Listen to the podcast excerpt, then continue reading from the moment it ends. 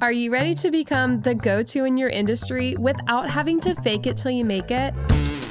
I'm Caroline Van Natta, and I teach creatives like you the key that unlocks radical confidence so you can be proudly known as a creative expert. We're going to have meaningful conversations here to highlight the mindset shifts it takes to become your industry's go to and stop trading dollars for hours.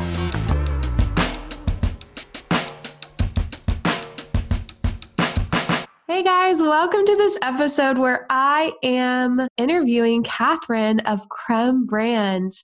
Catherine has been someone that I've followed for a long time, back to my wedding stationery days.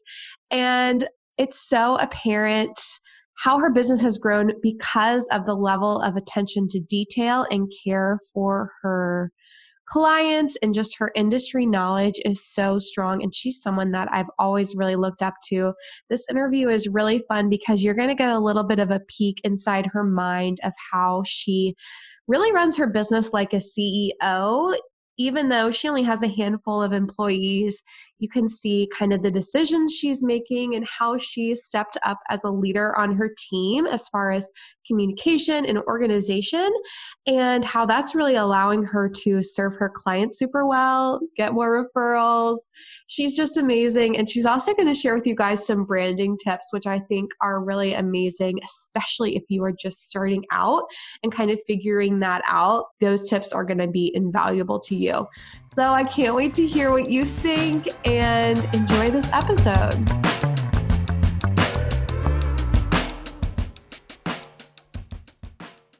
Catherine, thanks so much for joining me on the podcast. Do you want to go ahead and start out by telling us a little bit about your story and how you got here? Thanks so much for having me, Caroline.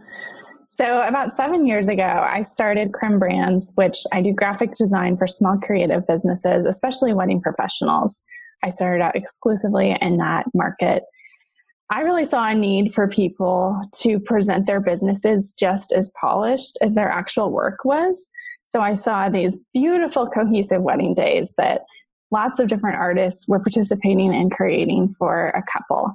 But what I saw on the business end was that it wasn't so beautiful and cohesive, to say the least. They were really underselling themselves with the way they were, were positioning themselves. And so for myself, I was coming from the perspective of a book cover designer in the publishing industry and doing branding for imprints and publishing.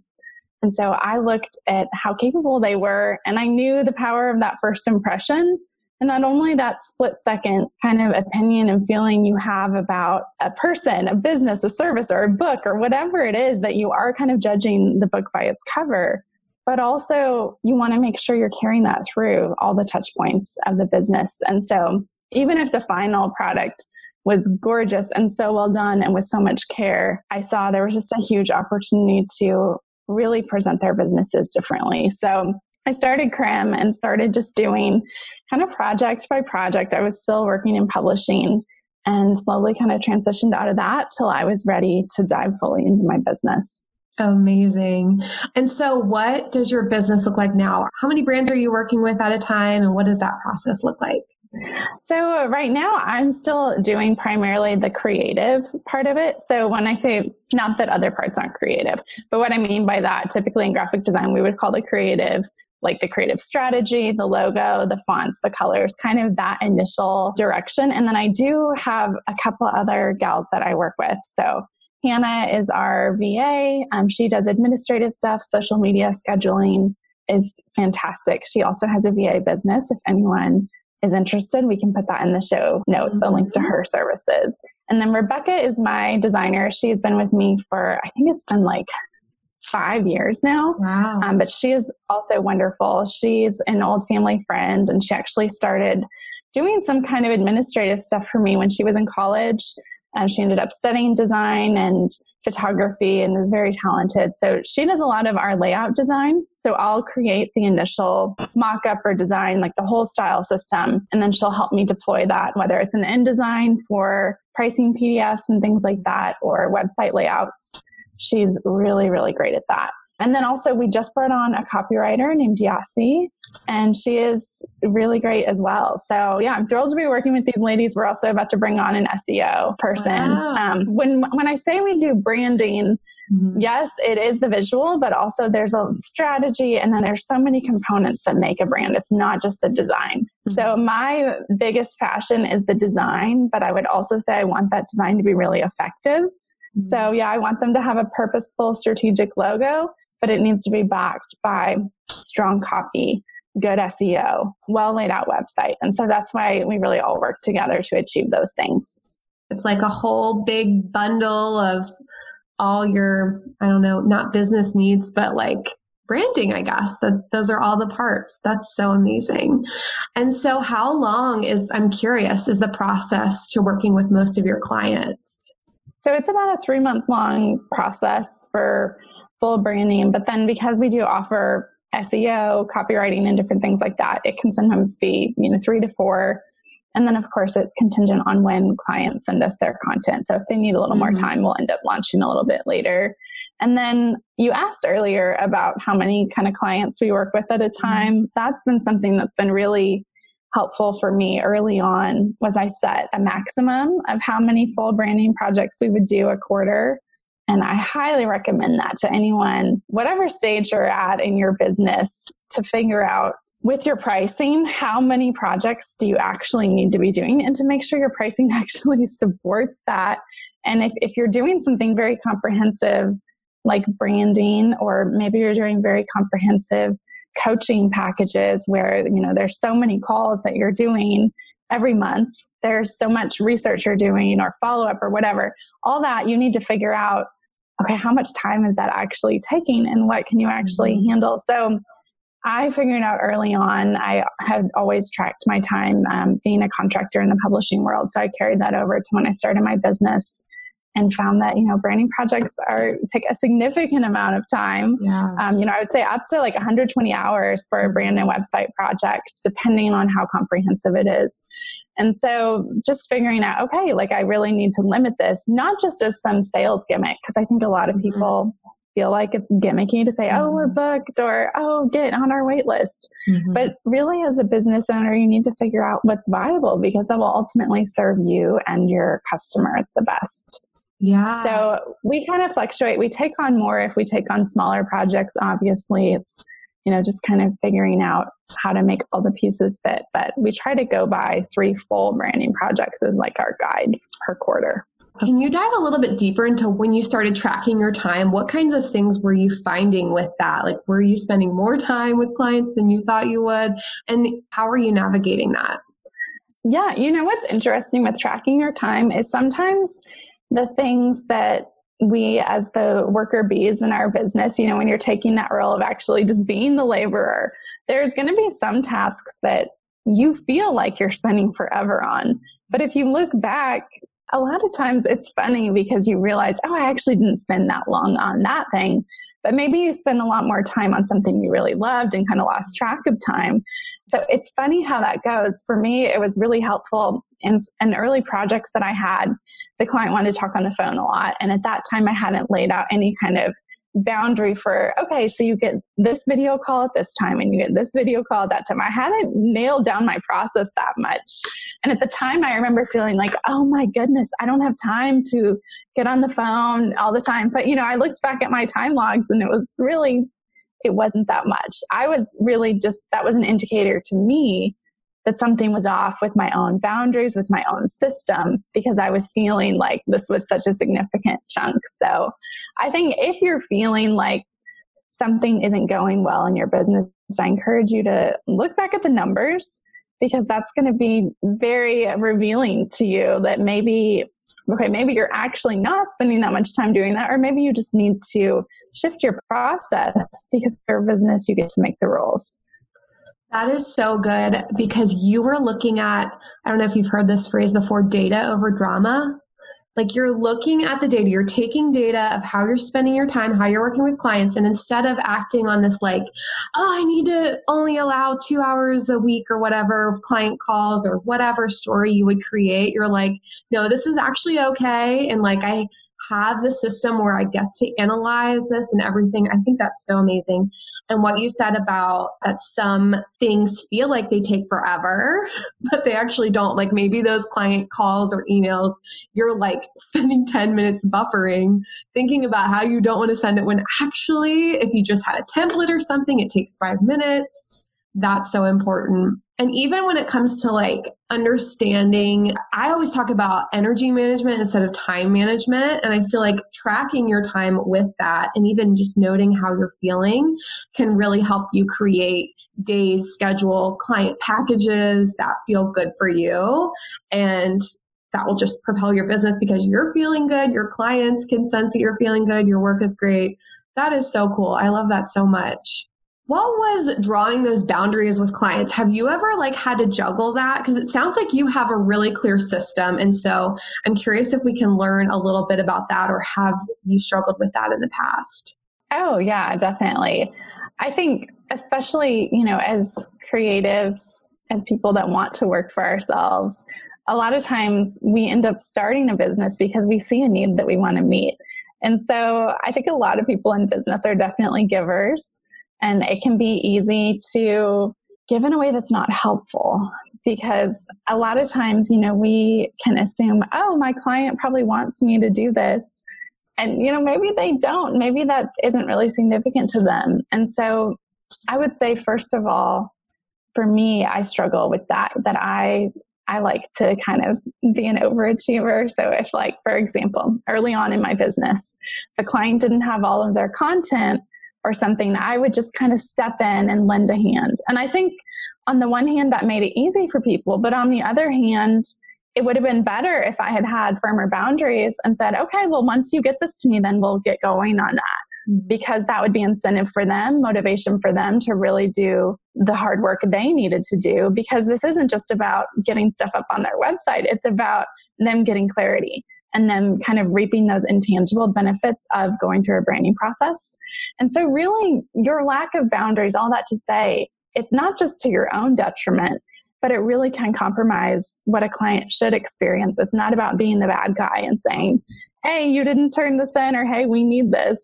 It's really to serve them well. Mm-hmm. And I think everyone is ultimately happier and projects go more smoothly when there's clear expectations and then those are able to be fulfilled.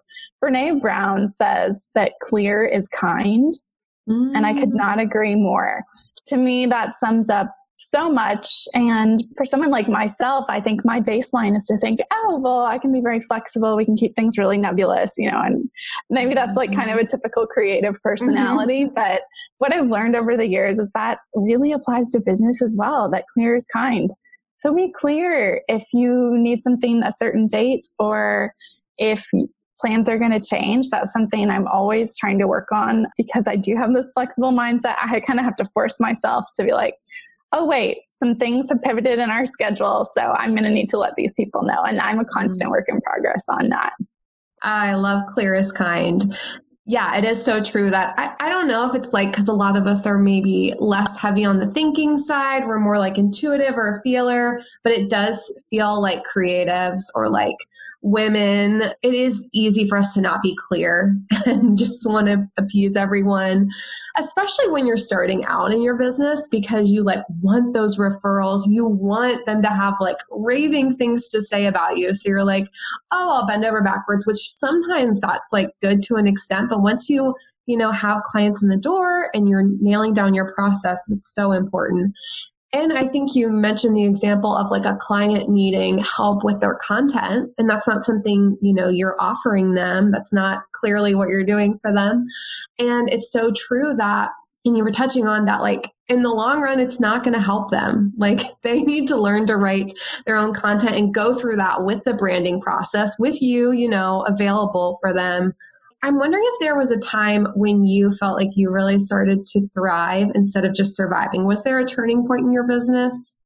I feel like that I wish I had some epic story to tell everyone that, you know, oh, this was the moment of clarity, you know, it was it was an uphill slog until I got to this point and then everything was great after that. But I have to say it has been a series of starts and stops. Mm. And, you know, falling down and getting back up and you have bad days and you have good days. You have days where you are absolutely in love with what you're doing and you have to like pull yourself away out of the creative process or mm-hmm. out of kind of architecting the system in your business or whatever really gets you excited. And then there's days where it's challenging and you're working by yourself and you're this echo chamber in your own head and the negativity can really spiral. And so i have definitely been there many many times over the years. So i love what you do caroline that you help people shift their mindsets and see potential and kind of you told me you're all about helping people get over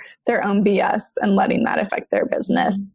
Because I will definitely say that no one has held me back in my business as much as myself. Mm-hmm. It's wild to me the support that I have encountered from friends, family, or maybe, you know, they don't even understand what I do, but definitely I've been so fortunate that I haven't had um, negativity for sure. Mm-hmm from people and just even with prospective clients or clients I've actually taken on. Of course, I've had some bad situations. Everyone does. There's always going to be a time when you work with someone that it's not a fit for either party, and that's something to navigate. And you can look at that as, oh, I had a nightmare client. And I think genuinely, you know, I think people can do things out of integrity, and I'm not trying to say things don't go wrong. Mm-hmm. But for the most part, I think it's more just a fit and where is that person at in their life? What are they struggling with personally? I think all of that affects how people behave and what they do. And it's up to you to, to kind of shut things down when you need to and say, hey, this isn't working out. Anyway, so definitely I've been there. I just want to paint like the broad picture that I've experienced such phenomenal support from clients, prospective mm-hmm. clients alike even people that you would consider competition. Mm-hmm. Some of my closest friends are other designers who we were kind of growing our businesses together and are continuing to. We can bounce things off of each other. But where I've encountered the most trouble has been with myself. And I think, particularly when you work for yourself, you're the one who's telling yourself what to do and then you're the one who's then going and doing it and reporting back to yourself and that can be kind of a really inefficient management system mm. where there's just it's easy to i guess be overly hard on yourself and then also it's easy to to give way too much leeway with yourself so that's a real struggle for me on an ongoing basis kind of figuring out how do i self manage as i'm learning mm. to manage other people and growing that skill set, which is really a newer skill set for me, even though I've been working with Rebecca for a long time. Now that I'm trying to bring on more people to really strengthen our offerings even more. So we have experts doing different things for our clients. And it's not me kind of wearing so many different hats, which I think as business owners, a lot of times we start off kind of doing that. And yeah, you can do all those different duties, but hopefully, you know, if it's not something you want to be doing, then hopefully you can hire someone eventually to do that. So I'm trying to work on becoming a better delegator and administrator. Mm. But I think when it comes to managing myself, that can be really tricky. Yeah. What are some roadblocks, or I guess, how have you been able to kind of keep yourself in check with managing yourself? Do you have any systems that are working for you right now? So, we have actually kind of implemented some things this year as a team, which has been really good. So we've started doing a biweekly brainstorm call mm-hmm. with Hannah and Rebecca, so my VA and my designer. And that's been so helpful because we'll talk about more long term type stuff. We don't use the time to discuss client projects or anything like that. So it's really just a spot on our calendar that I know we're going to talk about something internal. And it might be hey, we're kind of smoothing out road bump that's happening in our process, or we're going to start doing this differently. You know, we've made time frame shifts to like overall kind of project flow in those calls. We've also talked about marketing. They're going to help me pick a branding photographer soon for like new marketing images for 2020. So mm-hmm. things like that, it's nice to have other people weigh in. Mm-hmm. You know, mm. whereas I think for me, for example, okay, I know I need to pick a branding photographer for this year. But for me, it's like, oh, I would almost rather not have to make that decision because it's not mm-hmm. pressing. There's not a true mm-hmm. deadline. Like I could do those images anytime. And then I can also, I don't know if anyone listening can relate to this, but I can also start to justify like, well, maybe we don't really need those images or mm-hmm. how much, you know, that that's an investment. I don't know. You know, maybe I'll just kind of drag my feet on it. But so yeah, I think having other people as a sounding board and even just to start verbalizing the things that are working or aren't working and then allowing them to give input is also really valuable because I might look at things a certain way, but a lot of times they're going to come at it with a much better answer than me, or they're just going to have a different take and say, well, you know, have you thought about this, Catherine? So that's been super helpful for me to kind of shift from just being so siloed to learning to start to ask for help. Oh, that's so good. I love that so much. How have you found community as a business owner? I know you mentioned that you're close with other designers. What has that looked like for you? When Rising Tide was just launching, I helped start the Tuesdays Together chapter in Louisville, which is where I live in Louisville, Kentucky. And I met the most amazing people through that. It was really just such a gift to to get to know people that were in the trenches doing this business thing. Prior to that, I had gone to several conferences, which was also really invigorating for me in that, those startup years. I typically don't attend conferences anymore in this season of my life, but that was such a helpful thing when I was just in the thick of it. You know, when you're starting mm-hmm. something, you're dreaming, you're trying to figure all these different things out. It's so helpful to go to something where there's just so many topics that are addressed but even more helpful is forming those relationships with people. So, one of the friends that I made through that was at Making Things Happen in Chapel Hill. And I met a friend of mine, Lindy, that now, seven years later, we still will get on video calls and kind of talk through what we're struggling with in our business. Mm-hmm. We have very candid, honest conversations about our work challenges. And that is such a gift to have that safe space you know, periodically when we're able to do it, we just pick up right where we left off. Mm-hmm. So that is something that I value so much. And then through Tuesdays Together, I did meet some other local designers who became really close friends, and we're still very close to this day. So that was helpful. And then now um, there's two other designers that I'll kind of get together with regularly to co work with. Maybe I would say like once every other month or sometimes once a month, just depending on the season in our lives. So we'll actually just meet up at a coffee shop and work and then kind of chat if we're doing something that is not, you know, it's more like a monotonous design task. Mm-hmm. We'll just kind of talk about work stuff as we go. And then other times we'll meet up for lunch and just kind of talk about our goals or, you know, what's going well, what's not. But it's really shifted into more than just a business friendship. I mean, they're they're honestly my friends yeah. as well. So that's been so wonderful. So I highly encourage you to, you know, go meet people and don't just mm-hmm. leave it at, okay, I went to a networking thing or I went to a conference. Make time to, you know, make that sacred that you're going to have a call at least, you know, six times a year or something, you know, mm-hmm. and it's not that you have to do something every single week. Mm-hmm. So I think that's just unrealistic, but finding what works for everyone and just blocking off that time on your calendar, it is so rich. And I feel like that's the kind of stuff that keeps me going in my business during those hard seasons when it does feel lonely or it feels stressful or mm-hmm. overwhelming. Mm-hmm. And that's when you can just connect and realize that other people are feeling the same things, that you are so mm-hmm. not alone. And I think it's really the thought that it's just you, mm-hmm. that you're you're like something's wrong with you and mm-hmm. you are broken. And I think a lot of times we can have these really negative feedback loops in our heads, and that can be so crippling because the thing is, once you start making deeper friendships or work relationships, you realize that, oh no, everyone deals with this. Everyone has stressful mm-hmm. projects or clients that they're not really quite sure how to write that hard email back or how to hop on that video call to talk to or whatever. And it just makes things so much less scary. And then I think you can start moving forward. Something I've realized in the last few years, going through some hard things in my life personally, is that a lot of times it's the buildup, the anticipation of something that is the hardest part.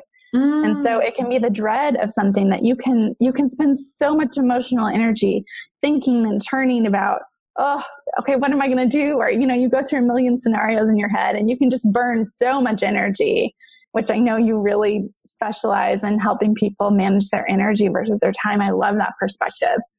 And then you get to the conversation, you have it, and it, and, you know, nine times out of 10, it goes fine. Or maybe it, you know, maybe you're not like doing the happy dance afterwards, but, you know, mm-hmm. it's, you move through things mm-hmm. and life goes on, and then you pick up from there. And so, yeah, the dread of things is something that I think, especially working for yourself, is something you have to learn to manage. And that's something that I continue to to wrestle with and work on but definitely the relationships is a huge part of that Wow, that was so good.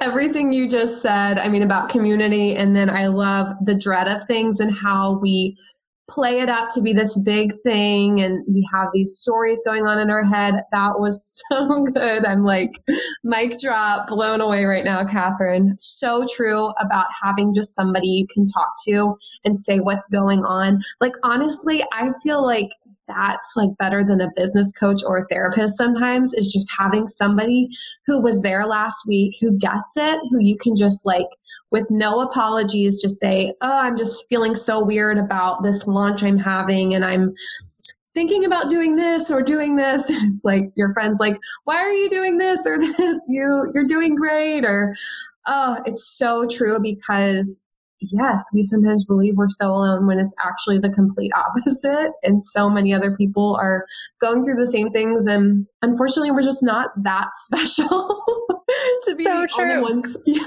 to be the only ones going through it. And even though like often, you know, your story, where you are, you're doing the best you can, that is all unique. But at the same time, like connecting with other people when your partner doesn't get it, your mom doesn't get it, your girlfriend from high school, they they don't maybe get it as much as you'd like them to. Having those, I call them biz besties, is so amazing. Gosh, and everything you said about dreading things, I feel like really um, relates even to. Well, I'm wondering if you kind of like picked up on that more because you sound like you're so. It seems like you're pretty systematized in how you see things. Do you know your Enneagram number? I do. Yeah, I'm a two wing three. Oh wow. Okay. I was going to guess you were a 1 or something because it, but I really think it's just because you have like developed that skill to like look at kind of the data and what's going on. So that is seriously so good. So what are some of the biggest wins that you've had in your business? I think every launch that we do is such an honor to me, honestly, to get to be part of that and I think in today's day and age, you know, for lack of a better term, I think having your online storefront or your online presence is a huge deal. I think if someone gets a referral, what's the first thing they're going to do? They're probably going to look up that person either on social media and then probably click over to their website or maybe just Google them because they're trying to find the social media and they're probably going to go through the website first. And so, a lot of times, the website may not be the first point of contact for a hot lead. I think for a cold lead, a lot of times it is. But in that situation, I realized, you know, this is the first impression. And then this is going to be, you know, what I was mentioning at the beginning of our talk, Caroline, is all the different touch points throughout the business, you want it to all feel cohesive and point back. Mm. So if I work with a wedding planner and they're delivering their wedding proposal to a client, or they're delivering the document that lists out all the little details that they have quoted out and they're caring for and they're making sure happen, and they've you know hired us to create a template for that that fits with their branding and their own workflow to me that's really significant because mm-hmm. it's really supporting what they're doing and so what I do, I feel like on the one hand, it's it's not flashy or glamorous, but I feel like to me, I love it so much because it's being the supporting melody or, you know, allowing someone else to really do the work and hopefully they'll be able to shine. Hopefully they'll feel more confident after having things in that context. You know, I think one way I look at branding is the way you're framing something up to me, the visual part of branding, obviously, branding is not just visual, it's the look of something, it's the voice, and then it's the impression that you leave. It's those three things working together that create a brand. But when I think about the visual aspect, it's like, okay, if you find a piece of art in a cluttered attic, and you know maybe there's some dust some cobwebs around and whatever's around it like honestly if it's around a lot of junk and garbage you're probably going to be like oh, okay that's a piece of art. All right. Okay whatever. Well if you saw that same piece of art and it was in a gallery on a white wall and there was a spotlight on it and it was beautifully matted up and framed and there was a little plaque next to it explaining what time period of the artist's life this was created in and what this meant to them you would probably look at that and be like, wow, I think that's worth a lot.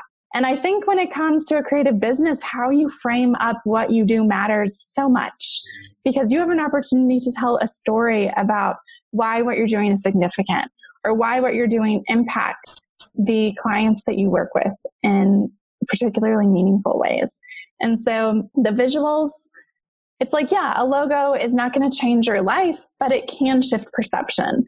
And to me, that's incredibly valuable. And so to get to do that, like that's an honor. And so every launch, you know, mm-hmm. all the different details that go into a launch, it is, you know, it's amazing. You know, even with a website launch we had recently, you know, I think we had like seven pages of, you know, notes and final edits that we were going in and making sure that each of those details was cared for. And that's tedious, but to me that's an accomplishment when i know that okay we've really cared for everything. We've tested it on you know different browsers on different devices. To me that stuff matters. So yeah mm-hmm. i'm i'm proud of that.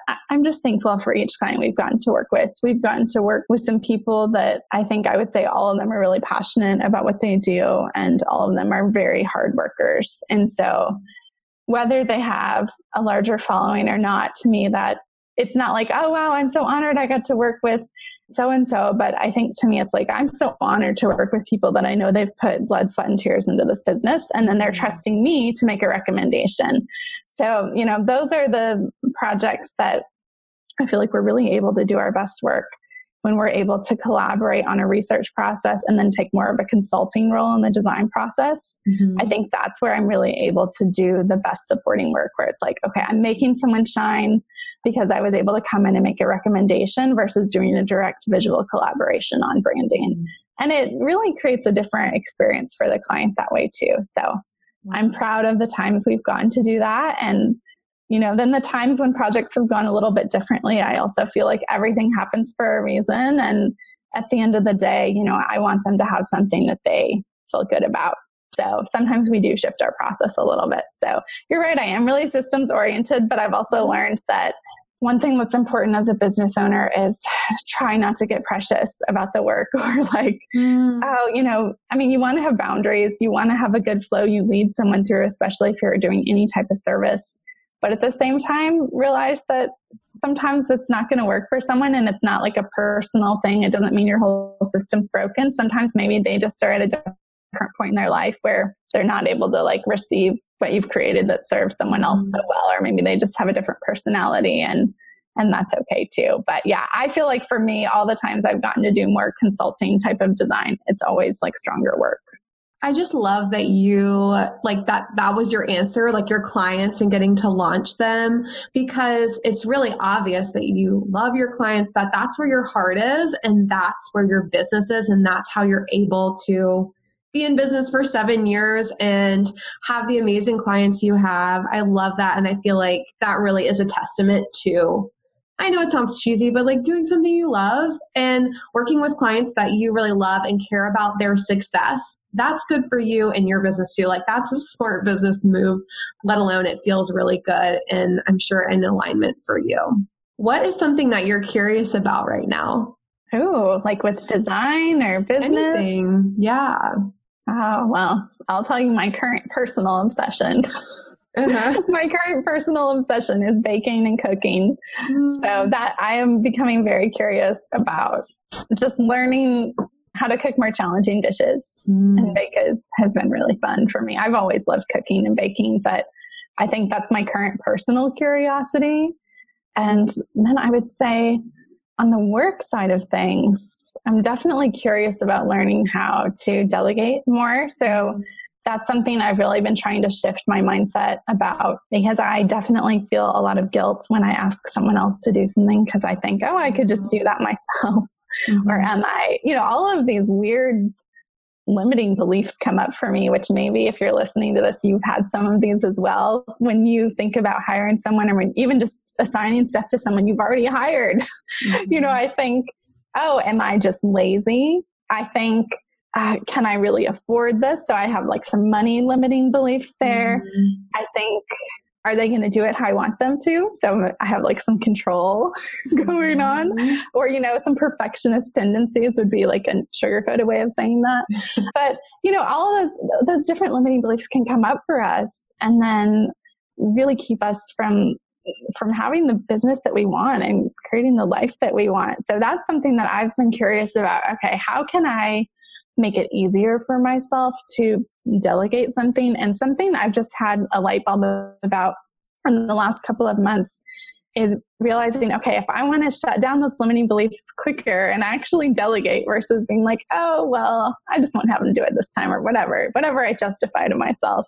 We use slack as a team and that's been so helpful because now i'll just go into slack and i'll just send a message to whoever is doing it and say hey can you do this let me know when you can do it and that has taken so much stress out of delegation for me. Mm. I know some people listening to this are probably super type A. Like, I mean, I do color code my closet, so maybe I have some of that going on. but I really, I don't want to maintain a project management system. You know, for mm. me, mm-hmm. that is like nailed on a chalkboard. Like, I don't want to go into, we use Asana for mm-hmm. to dos and project management. I don't want to go in there and set up a to do, write a description, set a deadline, tag it as urgent or tag it as not urgent. Like to me, mm-hmm. I'm like, that would take me so long. I'm like, I could just do the thing, you know, yeah. and at least part of the time, probably. Cause like to me, that's like how hard on my brain that is. So what I've started doing is just slacking someone, hey, here's the thing. And then they will put it into Asana. And then hopefully, you know, kind of creating more the culture of like we all self manage what we need to mm-hmm. do. And yes, there's accountability, but then I can just go back through Slack and reply and check in if I don't hear back on something. Um, so that has just taken so much stress out of it for me. So mm-hmm. I've been mm-hmm. curious about okay, that's been such a game changer for me recently. I wonder what else, like, mm. what other hurdle have I thrown up for myself? Because again, I'm my own biggest enemy here. Mm-hmm. You know, no one else is coming in and is like, "Hey, Catherine, we're going to make it really hard for you to to be a delegator." Like, no, that's mm-hmm. that's all Catherine's doing. So I'm curious, you know, if that made such a big impact, what other things could I do that would just free me up to make it easy, like almost effortless to be like, here, I'm going to assign something to you and make it easy to give feedback or whatever. So there have been some other things. We've also started using Loom more, which has been really helpful. So if you're not familiar, Loom is a screen recorder. And the nice thing about it is it automatically uploads it. You can like share it or put it in a folder. Um, whereas QuickTime, obviously, you have to do those extra steps of like uploading your screen recording. So Loom is great to just do a quick tutorial. And so I've started with some of our onboarding, especially or project kickoffs, anytime I was having Hannah do something for that like kickoff, I made a loom for it and then put it in a folder. So now we kind of have all that. So next quarter, hopefully, I'll just be able to say, hey, Hannah, can you go through all those tasks in Loom, you know, versus having to go into Asana and write out like 10 different to dos and that's just that's like very inefficient to me. So i'm trying to just think like okay i don't need to hold people's hands or babysit them. Like they're not asking and i think maybe that's where you asked about enneagram earlier. I'm a 2 mm-hmm. so i totally am someone that it's almost like i find some kind of satisfaction into making something easy for someone. And so i've had to shift oh. my thinking there or it's like no that's not that's not my job. That's not my responsibility they just need to know what I need and then they can figure out the rest, mm-hmm. um, you know, in terms of management. So, mm-hmm. what are some like top branding tips you would give someone? Say we met at a networking event, we have like five minutes, and I just started my business or I've been in there for a year. What are some of your top branding tips? Oh, yeah. So I would check to make sure you have name exclusivity because a lot of times that can be a problem years later. And go ahead and file for a trademark. And you make sure you have everything like secured handles, domains, all that. And then if you're going through a visual branding process or you're doing it yourself, I would say use Pinterest to gather inspiration, but I would not use it to gather design inspiration. I would mm. definitely at least start by only looking at images that are indicative of the type of work you want to be doing, the type of clients that you envision your services being the best fit for, and really the feeling that you want to create with your product or offering. And so that can translate to a lot of different types of prompts, but I would say try to gather images that places that you feel like your dream client would love to hang out in, or it could be outfit that your client would live in. Things like that is what I'm talking about. Let that be your inspiration for the type of thing you're wanting to attract and then you're going to end up creating such stronger visuals, whether you're DIYing or whether you're working with a designer. But if you immediately start just looking at, oh, I like this logo. Okay, I'm going to piece this together. Honestly, you're probably going to end up copying someone, mm-hmm. which is a very real issue, and you want to avoid that. And it just honestly, beyond any kind of legal things or just the lack of integrity that I think mm-hmm. copying has, it also is not going to be powerful marketing for you. Because when something is created from a place of just what other people are doing, yeah, you can come up with something pretty. But if you create your visual branding from a place of why you're in business, that's when you can have really high impact. And I think the visuals are going to be so much more compelling. There's going to be more nuance, more intention, more detail, and people can just see that. They may know nothing about graphic design, but they're just going to be more attracted to it. It's going to be stronger design, I promise you. So please start with why and not someone else's what. That's mm-hmm. honestly probably my biggest branding tip because it's so easy to look at other people's logos and kind of be like, oh, I like this, I like that. And mm-hmm. the thing is, like, this isn't this isn't like a build a bear, you know. This is this is a build a business. So mm-hmm. let's keep it that way. So yeah, those are the two biggest things for website. Um, I would just say feel free to you know start something simple. If you don't have revenue to invest back into your business right now, if you're in the startup phase, just get a clean Squarespace template. You know, we utilize Squarespace for all of our sites that I custom design in Illustrator and then we bring into Squarespace. We have a very specific process that we do. And I think that's something that makes us a little bit different is how we utilize Squarespace. But if you're just starting your DIY, like use a clean template Mm-hmm. Don't try to like reinvent the wheel too much, honestly, mm-hmm. because if a professional designer made the template that you're either purchasing or utilizing, just go with what they recommended if you're just starting. And I think there's room for you later on to customize something and make, make it really distinctive. But I think people can end up kind of compromising their online presence when they do that too soon if you have a background in design, obviously go for it. But mm-hmm. yeah, I think website, use a strong clean template and then also just make sure that you're using calls to action really effectively. Mm-hmm. Really short, concise buttons that, you know, you have a clear message like book a free consult or contact, um, make an appointment. Like think about what is the main goal of your website and make sure you're driving to people to that goal at every opportunity. Mm-hmm. Um, so that button needs to be really like clear and visible in the header, on every single page in the footer, you know, throughout your page body. Are you leading them into the next website page with a clear button or link? clickable image, however you do that, definitely think about that because the template isn't going to do that for you. You need to take a little time to think strategically. You know, if I have one product I'm trying to get people to buy on this site, make it super easy to buy that product, you know, on every mm-hmm. page. Mm-hmm. It's so easy to want people to come to your website, come to you, and do all the things. You're like, I want to have all the options for them. We can do one on one. I have this little $30 thing.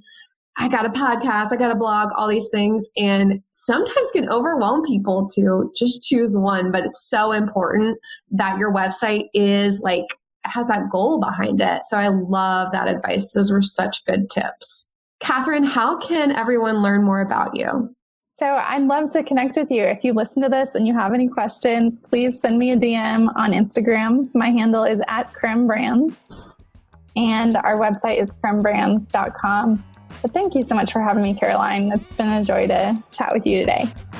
Thank you for being a part of the Creative Expert Movement. Share this episode with a friend or on social media so together we can empower creatives to charge more, work less, and fall back in love with their businesses. If you're ready to jump in and become a creative expert, I have a free training where you'll find out yes or no if you're ready to launch an expert product like a course, coaching, or in person event. Go to becomeacreativeexpert.com and DM me on Instagram Instagram while you're watching so that together we can make a custom plan for you to become your industry's go to leader. Thanks so much for listening to the Creative Expert Podcast. I'll see you next week.